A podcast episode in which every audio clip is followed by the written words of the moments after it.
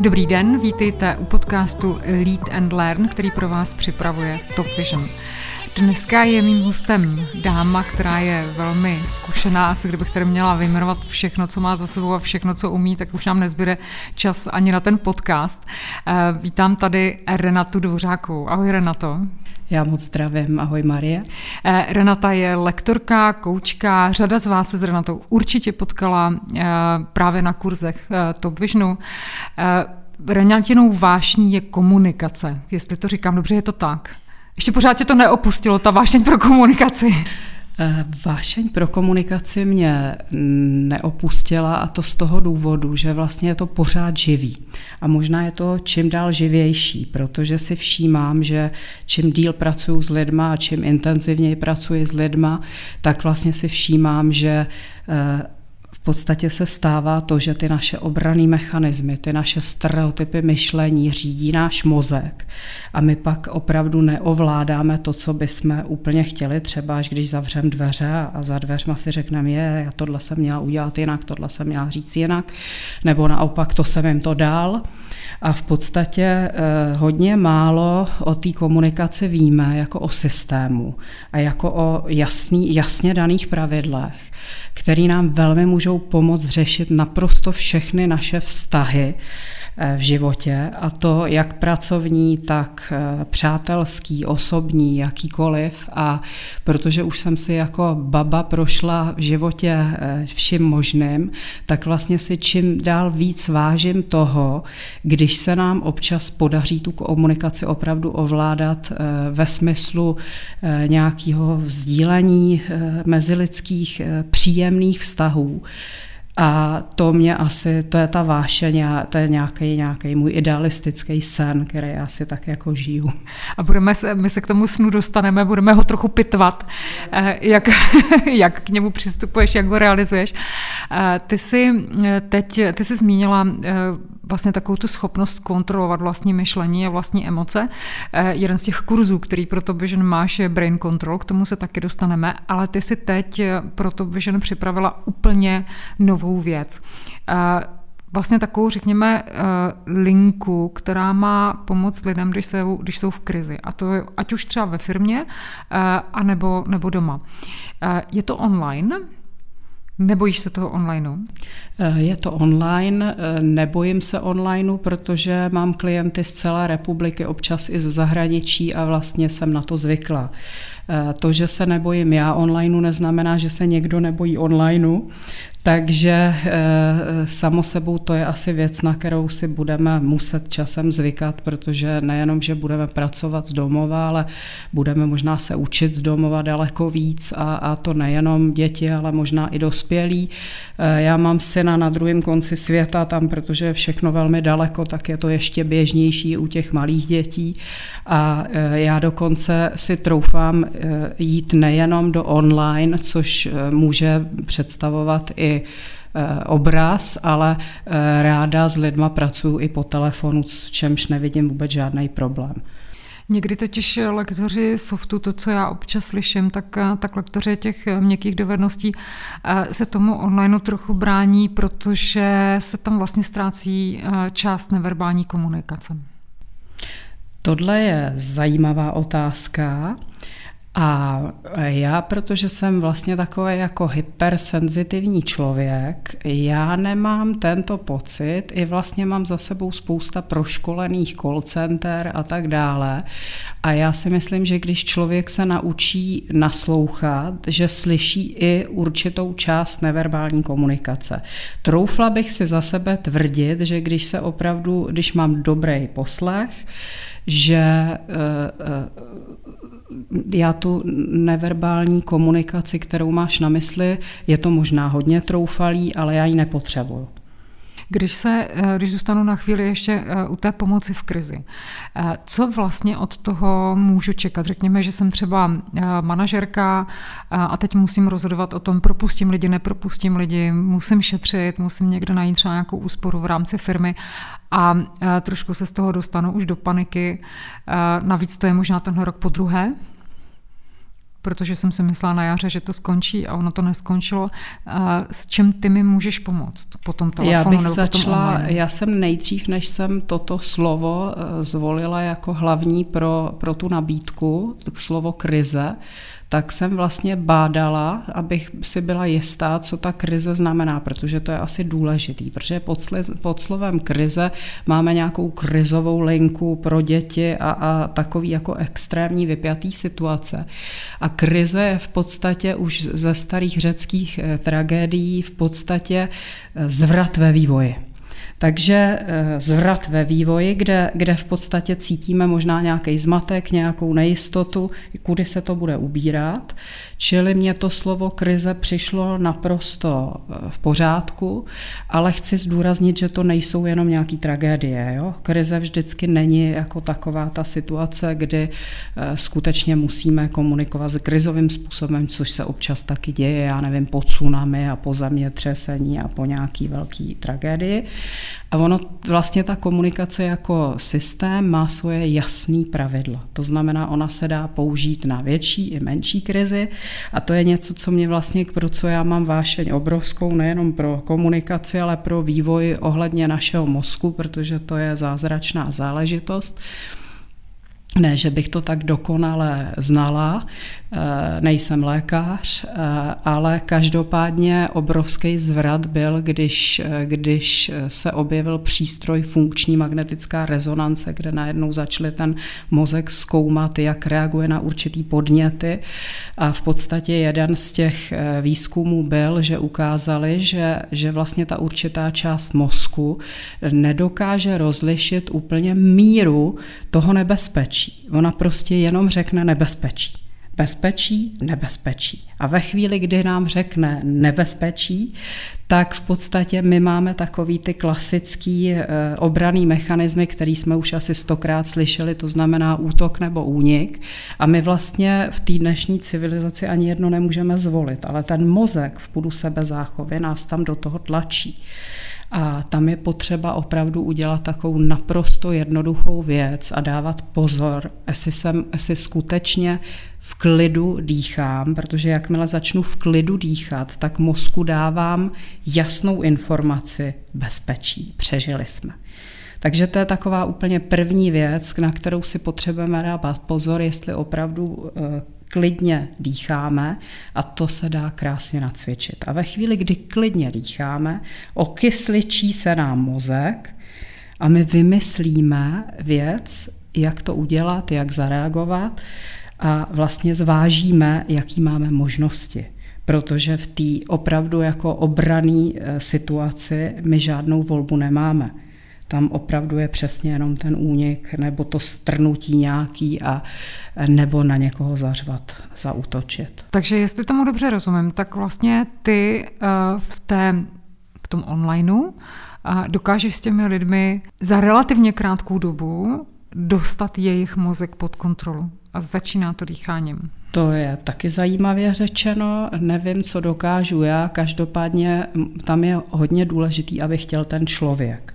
Protože pokud on skutečně chce, tak my se můžeme dostat skutečně k jádru pudla, jak se říká, a opravdu úplně eh, třeba otočit ten úhel pohledu, protože to je možná ta vášeň pro tu komunikaci. Já mám takovou představu o tom, že pro mě vzdělání neznamená úplně, kolik věcí umím odmemorovat, ale kolika úhly pohledu se umím na věci dívat. A tam pak se dostaneme do toho, já se můžu dívat různými úhly, to je to, jakou mám vlastně volbu. Hlavně se dívám taky na to, tam se pak možná ještě později v otázkách dostaneme, nakolik já ty věci můžu ovlivnit a e, v podstatě řeším jenom to, kde to nějakým způsobem ovlivnit můžu, nebo případně za to lobovat a to ostatní je opravdu zbytečný a naprosto marný a jenom zatěžující organismus a, a e, něco, co nás vlastně strašně sráží.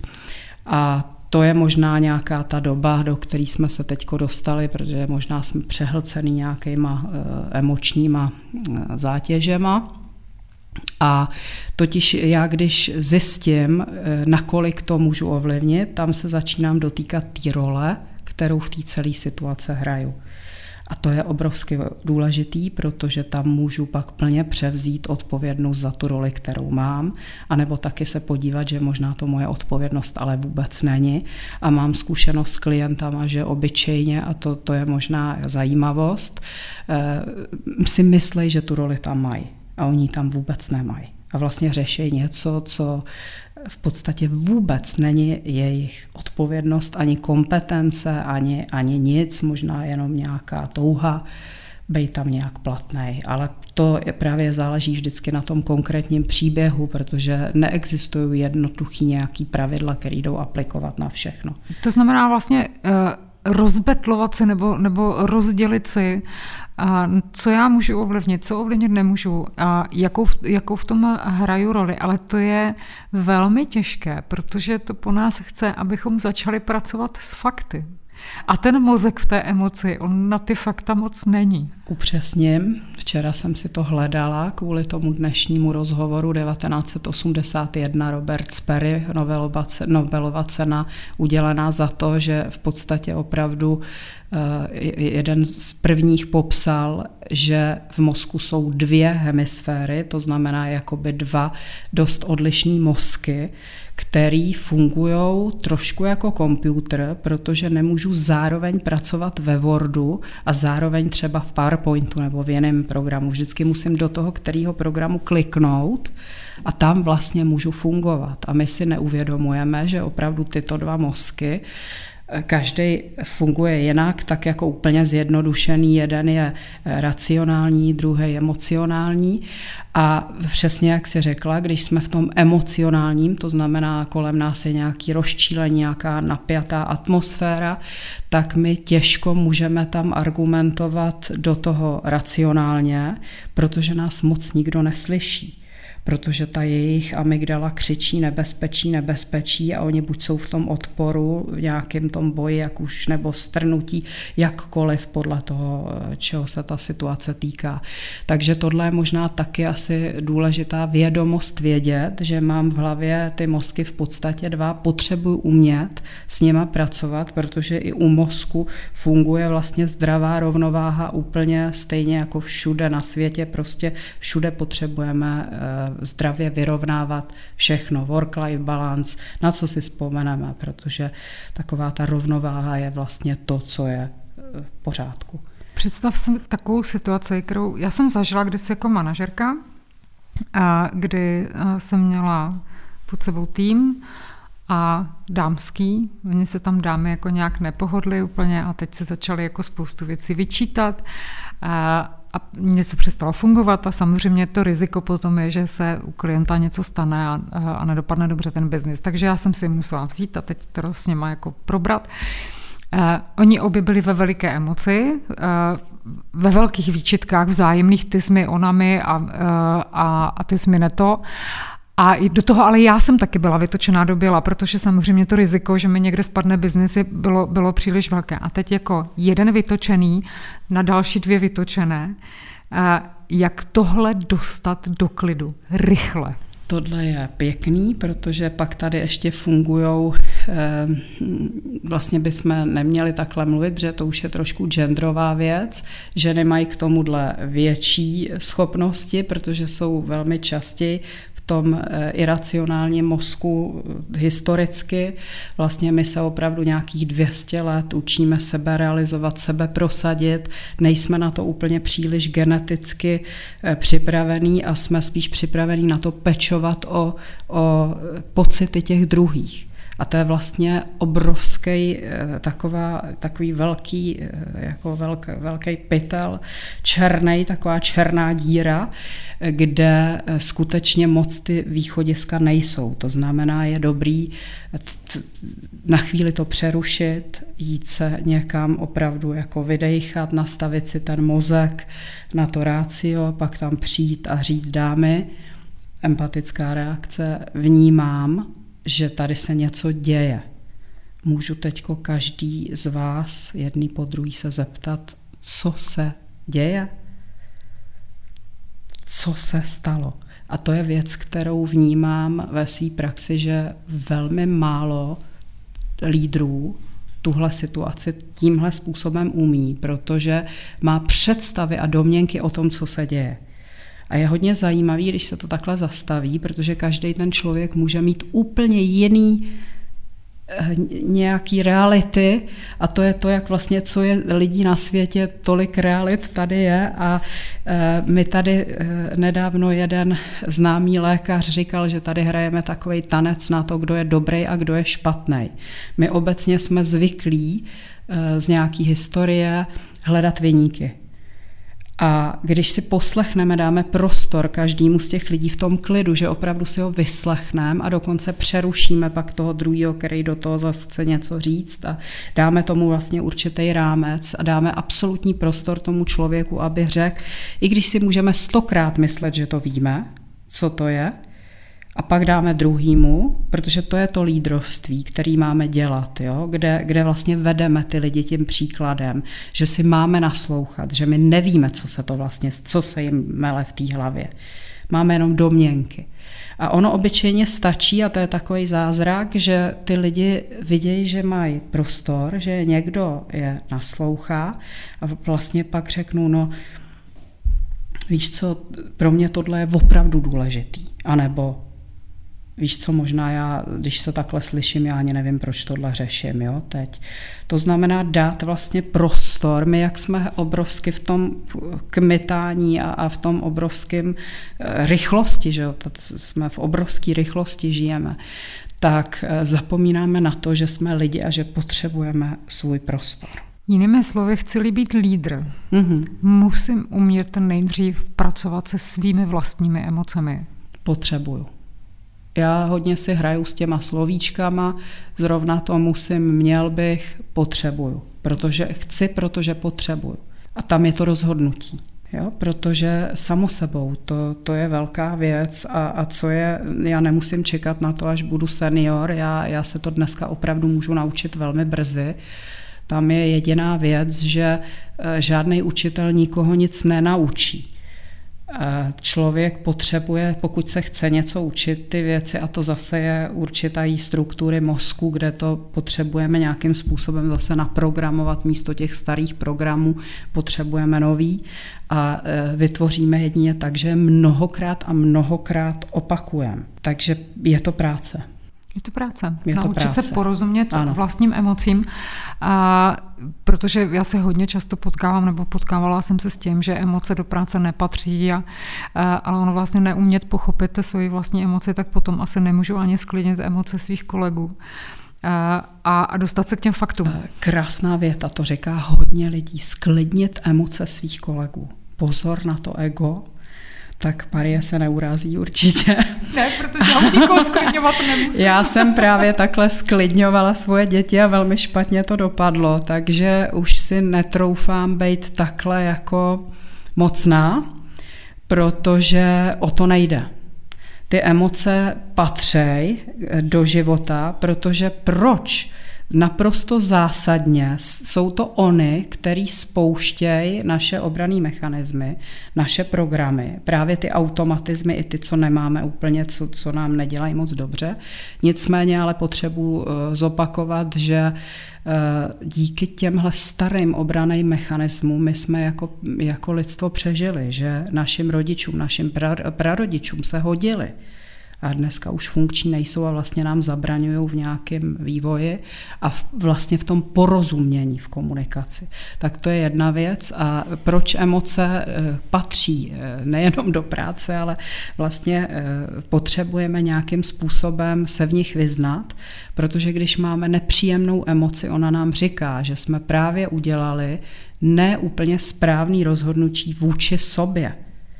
A to je nový druh odpovědnosti, to není nic sobeckého. My vlastně ve chvíli, kdy uděláme to správné rozhodnutí vůči sobě, tak můžeme teprve vlastně být autentický, opravdu to co, to, co cítím, to, co, na co myslím, i říkat. A pak vlastně je to něco, co vytváří bezpečí pro nás samotný i pro to naše okolí. A je to obrovská svoboda taky. Obrovská svoboda Když jsem slyšela jednoho taky úžasného pana profesora, že nějakou knížku uváděl v televizi a, a to je možná, já nevím, 15 let, 20 let zpátky a říkal, v odpovědnosti je svoboda.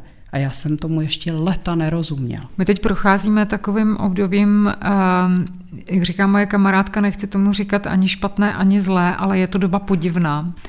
A ehm, někoho to může vytáčet, rozčilovat, může mít vztek. Na druhé straně někdo jiný ehm, může mít strach, může být smutný taky. A do toho všeho máme ještě pracovat a podávat nějaký výkon. A ty zrovna máš kurz pro to Vision, který se jmenuje Jak podávat dlouhodobě výkon a nezbláznit se z toho. A abychom to teď nesmotali dohromady. Takže nejdřív, co, když teda na mě teď jdou ty emoce negativní? Mm-hmm. Takže eh, když na mě jdou emoce, tak jsem krásně zatím zdravý člověk, protože zdravý člověk vnímá emoce, zvlášť když jsou kolem něho podivné věci. A pokud si je umí pomenovat a pokud pak dokáže se zorientovat v tom, jaká je v té situaci jeho role, a říct si, kde opravdu může ty věci ovlivnit, kde už je ovlivnit nemůže a nějakým způsobem udělat rozhodnutí, jehož důsledky unese, tak pak je naprosto v pořádku a zdravý. Eh, pak, pak je situace, kterou jsme možná nezmínili a to je to, kdy vlastně ty emoce my popíráme a s tím já mám velké zkušenosti, to znamená, já mám tolik práce, já nemám čas na to, že se tady něco děje, tam někdo piskuje, mě to nezajímá, ať si říká, co chce, já tady jedu, jedu, jedu. A ve chvíli, kdy vlastně začnu svoje emoce nevnímat, popírat, tak si můžu zadělat na syndrom vyhoření, protože když jsem vlastně pod neustálým tlakem, eh, nejsem schopen úplně vnímat eh, to okolí a v podstatě je to silně a dlouho tak pak můžou nastat nějaký stavy, který nejsou už úplně zdraví, to se častokrát děje. Já jsem měla tu čest se svým manželem, který opravdu snad 14 let byl v syndromu vyhoření, eh, prošel úplně vším zdravotně, co, co, co je velmi neblahý a, a prošel i určitýma léčbama, což už je pak v té době eh, naprosto nutný. A na základě toho vlastně vznikl tenhle kurz, jak to udělat, aby jsme se zase dostali ke svým emocím. To znamená, to je to, co chci vrátit, že pokud ještě máme ty emoce, je to naprosto v pořádku. Teď jde o to, co s nima uděláme, jestli je necháme působit na sebe dlouho a silně, s nikým o tom nemluvíme, ty situace neřešíme, nevíme přesně, jaká je v tom naše role a jenom to tak, jako si myslíme. A to je pak věc na osobním rozhodnutí každýho, jestli to takhle chce nebo ne, protože my máme opravdu i v těch nejtěžších životních situacích vždycky volbu přijmout, změnit, opustit. Když uh, se dostanu uh, do té situace, uh, že přestanu emoci cítit, co mám dělat? Tohle je těžká otázka, protože jak to vypadá, když přestávám emoce cítit. Znamená to, že je mi nějak všechno jedno, nebo že, že mám jinou situaci, než jsem měla předtím. Je to jakoby divný, že, že totiž tohle se stalo mýmu muži, který vlastně si vysnil cestu na Nový Zéland, protože leta, leta pracovala, pracovala, pak si řekl, asi bych si nějaký sen měl splnit, protože ani dovolený neměl, opravdu prostě 20 let strašného zápřahu, pak odjel na Nový Zéland a tam najednou zjistil, že kopce, hory, aha, rybník, jezero, nic. Čili vlastně, když jsme takhle strašně pak přetažený, tak to tělo zase nějakým určitým mechanismem nám jakoby ty emoce stlačí, aby jsme se už víc e, jako nezatěžovali. To znamená, energeticky nevyčerpávali. Ano, aby jsme se víc, aby, aby ono je to pořád jako nějaký půd sebe záchovy niterné. Já tomu lékařsky úplně nerozumím, ale prostě děje se to, to tělo je velmi moudrý a v podstatě tehdy se stalo, že můj muž mi to neřekl, že se mu tohle děje. On měl pocit, že mi tím nadovolený nebude zatěžovat. Až do roka ztratil chuť a čich a neměl koronavirus. Jsem se právě chtěla zeptat, jestli to byl spíš virus nějaký. No a, a opravdu pak už nastoupily antidepresiva a, a to jsou přesně chvíle, kdy, kdy opravdu velmi doporučuji navštívit odborníka, lékařského, psychologa, psychiatra. Na to se chci zeptat, když třeba mám kamarádku, pozoruju u ní, že se začne, já nevím, komunikačně odpojovat, je smutná, přestane to fungovat. Můžu já pro ní vůbec něco udělat? E, to je hezký, protože kamarádka, toto byl můj muž, já jsem vlastně už tom byla poměrně dost zběhlá a nemohla jsem udělat leta vůbec nic podstrkovat mu literaturu, různě nabízet, různými styly komunikace a vlastně pomohlo až to, když se mu po letech vyhrozila ultimátem, že buď to začne skutečně odborně řešit a nebo ho opustím. Takže teprve potom? Ano. Což ale s kamarádkou... Jsme spolu 30 let. A to se s kamarádkou úplně udělat? Nedá. Tam můžeš maximálně, maximálně Čili jsem poradit. Ti odpověděla. Mm-hmm. A rady, to rady, nabídka, nabídka nabídnout, eh, říct, vlastně tam je hodně důležitý eh, říct, jak ty se v tom cítíš, jak, jak ji vnímáš, jak, jak tobě je mluvit za tebe, jak, jak ty to prožíváš. To je to důležitý. To není měla bys někam mít, měla bys tohle udělat. Ale víš, vnímám tě tak a tak poslední dobou. Já se o tebe bojím. A přemýšlela jsem o tom, vnímám tam nějaký znaky, který jsem si tady načetla, vys článek, který ti třeba přepošlu. A e, protože se hodně bojím, tak e, je to hodně těžký, ale možná by bylo fajn navštívit někoho, kdo tomu rozumí. V rodině tenhle přístup nemůže vést k tomu, nebo jestli třeba být jako opatrný, aby to nespadlo do výčitky já se kvůli tobě necítím dobře, protože ty se Pozor. chováš takto. No ale to už je ty. To, to ty tam nemá co dělat. To znamená, to já se necítím dobře kvůli tobě, už je, jsou, už je nějaká spoluzávislost a to už jsme někde jinde, to už jsme opravdu na nějaký rovině psychoterapeutický. Bohužel toto se děje protože my hledáme toho vyníka, my vlastně eh, dostáváme se pak do oběti a, a hledáme, eh, koho by jsme jako, to, to, to jsou ty modely, že jo, mocenský, který zase, teď se dotýkáme systému komunikace, je dobrý je znát, abychom to nedělali, protože eh, já si pamatuju, já mám 91 letou maminku a ta mě nejvíc v životě asi naučila a ona vždycky říkala, vidíš, jak se kvůli tobě cítím špatně? A já jako holka jsem tomu tehdy věřila. A pak jsem pochopila, dlouho trvá, než se toho člověk zbaví. A pak jsem pochopila, že na tom je něco asi divného a že je to jenom způsob komunikace, že to není o tom, že ona je dobrá nebo špatná, ale že ona se to takhle někde naučila už jako dítě a, a že to je něco, co nás vlastně obrovsky bolí ve vztazích. Když se vrátím eh, k tomu konceptu work-life balance, tak eh, Sleduješ třeba ty teď za toho posledního půl roku, kdy spousta lidí zůstávala doma, pracovala, pracovala z domova, pracovala na onlineu, eh, že se work-life balance zhoršuje, protože si neumíme oddělit tu práci od osobního života, když pracujeme doma? Tohle je ošidná otázka, protože nejspíš ten podcast tam bude delší dobu. To znamená, já si eh, konkrétně mezi těma dvouma obdobíma jarním a podzimním covidy eh, jsou určitě eh, vypjatý situace a klienti, který jako víc řeší vypjatěji nějaký věci, ale myslím si, že je to taková situace, kdy pořád ještě držíme pohromadě, protože se něco děje.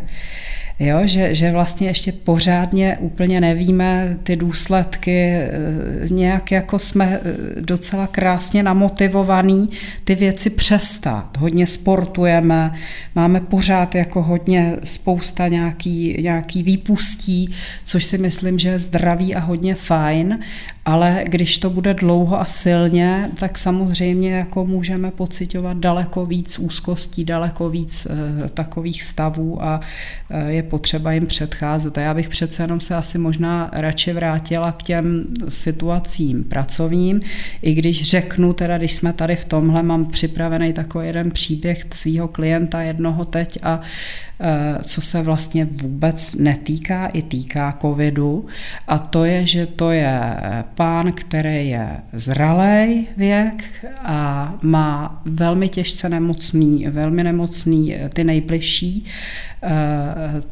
syna s velkým postižením a manželku ve velmi vážném zdravotním stavu necovidovým.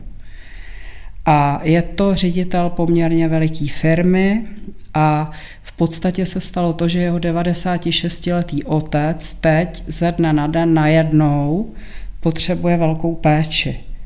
A ten člověk už opravdu si o tom chtěl popovídat, protože to je něco, co už jako bylo najednou nad jeho vnímání. Covid tam nikde nehraje roli a je to něco, co nám život přináší. A tam je vlastně hodně důležitý pak, jak se mluvila o těch faktech, eh, dostat takovýhleho pána, který mu to velmi rychle jde do té racionální úrovně a vlastně stačilo jenom opravdu sepsat to, jak se ten tatínek zhoršoval, kdy se začal zhoršovat, co, kdy to všechno, co to všechno znamená, aby vlastně mohl tady ten papír pak předat jako uh, lékařům a aby vlastně, aby viděl, že protože jeho největší starost je, že ho dostane domů. A on se o svého otce najednou nemůže postarat nemůže postarat nejenom kvůli tomu, že ředitel firmy, že má ale doma eh, velmi vážně eh, nemocný eh, už další lidi z té rodiny a vlastně ten tatínek už není v jeho fyzický ani síle, i kdyby odteď zůstal doma, se o něj postarat, protože už najednou je to postižení takový zdravotní, že to prostě nelze. A já si myslím, že na tohle jsme možná zapomněli, že prostě toto prosím život přináší. Tyto situace. Takže u něj zrovna stačilo jenom si sepsat, jak to od března pokračovalo, co s tím udělat, eh, jo, co, co může, co nemůže, opravdu ty fakta, kolikrát, že třeba 56 telefonátů, že dokonce tomu postiženému synovi volá a chce od něj, aby se o něj postaral, jo, čili tam je prostě nějaká jako opravdu ztráta úplně mm, stáří soudnosti, je to požehnaný věk, takže jenom jsem chtěla se dotknout těchto situací, které prostě patří do života a my jim prostě pak můžeme jednou čelit a i tam máme tu volbu přijmout, změnit, opustit, protože se potřebujeme někde vnitřně rozhodnout, že vlastně toto jsou věci, které už nezvládneme, kde potřebujeme pomoc. Ovšem to se musíme zastavit a trošku se zamyslet a tu emoci si uvědomit, jako když pořád poběžíme a nebudeme a budeme předtím... A ideálně si o tom s někým popovídat, protože ten někdo stojí dál od toho a dokáže mě vlastně vést nad to. A to je mimochodem možná právě přesně ta situace, kdy, je, eh, kdy přichází vlastně na pořad ten tvůj nový produkt, ta tvoje nová nabídka pro to Vision, zavolejte, máte nějakou krizi, pojďme to, pojďme to probrat. Ty jsi říkala, eh, že je potřeba srovnat si fakta, ale zase, když se dneska v té covidové době rozhledneme kolem sebe, tak těch informací je opravdu hodně. Mm-hmm. Potkáváš se třeba s tím, nebo uh, doporučuješ i klientům, uh, zastavte tu televizi, uh, vypněte to rádio a jděte radši někam do přírody, aby vás to úplně jako nezahltilo? Uh, nedoporučuju protože to je to, kde já ctím a to je důležitý ten respekt a úcta vůči sobě vzájemně, čili my se učíme být asertivní a nějakým způsobem se chovat v nějakých situacích, ale každý jsme jiný. My obě dvě jsme eh, duší novinářky a já jsem na mnoho let zavřela ve chvíli, kdy jsem začala, protože tady tu práci už dělám nějaký 13. rok, takže jsem na nějakou část eh, času vypla, tyhle zdroje, ale najednou si myslím, že tím spíš, že se ty situace i mění každý den a navíc já třeba opravdu chci vědět, o čem to je, ty informace. Jo? A navíc je tam spousta pro mě důležitých faktů, které já si tam potřebuji vysosat a tam přece já mám volbu, do jaký míry mi to zatěžuje a to je krásný příběh na to, cejtit, jestli jsem z toho urvaná, unavená, anebo jestli vlastně skutečně jenom mám ty informace a odcházím od těch zdrojů informovaná.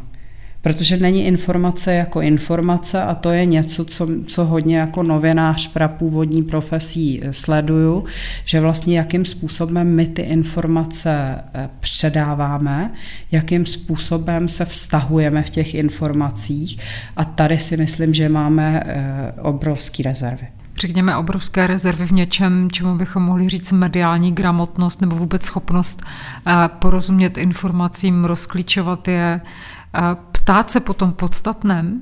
Určitě, protože se častokrát spokojíme jenom s pocity a nebo názory a neumíme to rozlišit. A to nám bere energii. A to je vlastně to, kde já odcházím od té televize úplně zničená, vyřízená, protože prostě tam nikdo vlastně nic neřekl. A my jsme na tuhle situaci zvyklí. To jako nám přijde normální, že nikdo nic, my posloucháme hodinu něco, on nikdo nic neřekne.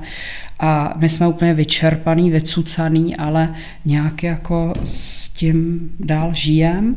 A e, musím říct, že e, za včerejše konkrétně najednou jsem v té televizi uslyšela tu touhu po těch faktech a že možná k tomu nás i tahle doba hodně vede že najednou z ničeho nic ze všech stran se začaly dotazovat eh, různé strany po faktech a teď jde o to, ale jaký dostanou, jestli se s nima spokoje, jo? Že, že ano, tam tudy si myslím, že je cesta. Protože fakta jsou především čísla. To je další věc. Protože ty čísla, to znamená i u toho klienta, u toho jeho tatínka, kdy s kterým měsíci se stalo kolikrát co. A to je něco, co vlastně pak má člověk volbu. Vidí tyhle čísla, tyhle čísla, tyhle přímky, tyhle přímky. A pak jsme taky zvyklí vlastně, eh, že si myslíme, že je jedna jediná pravda.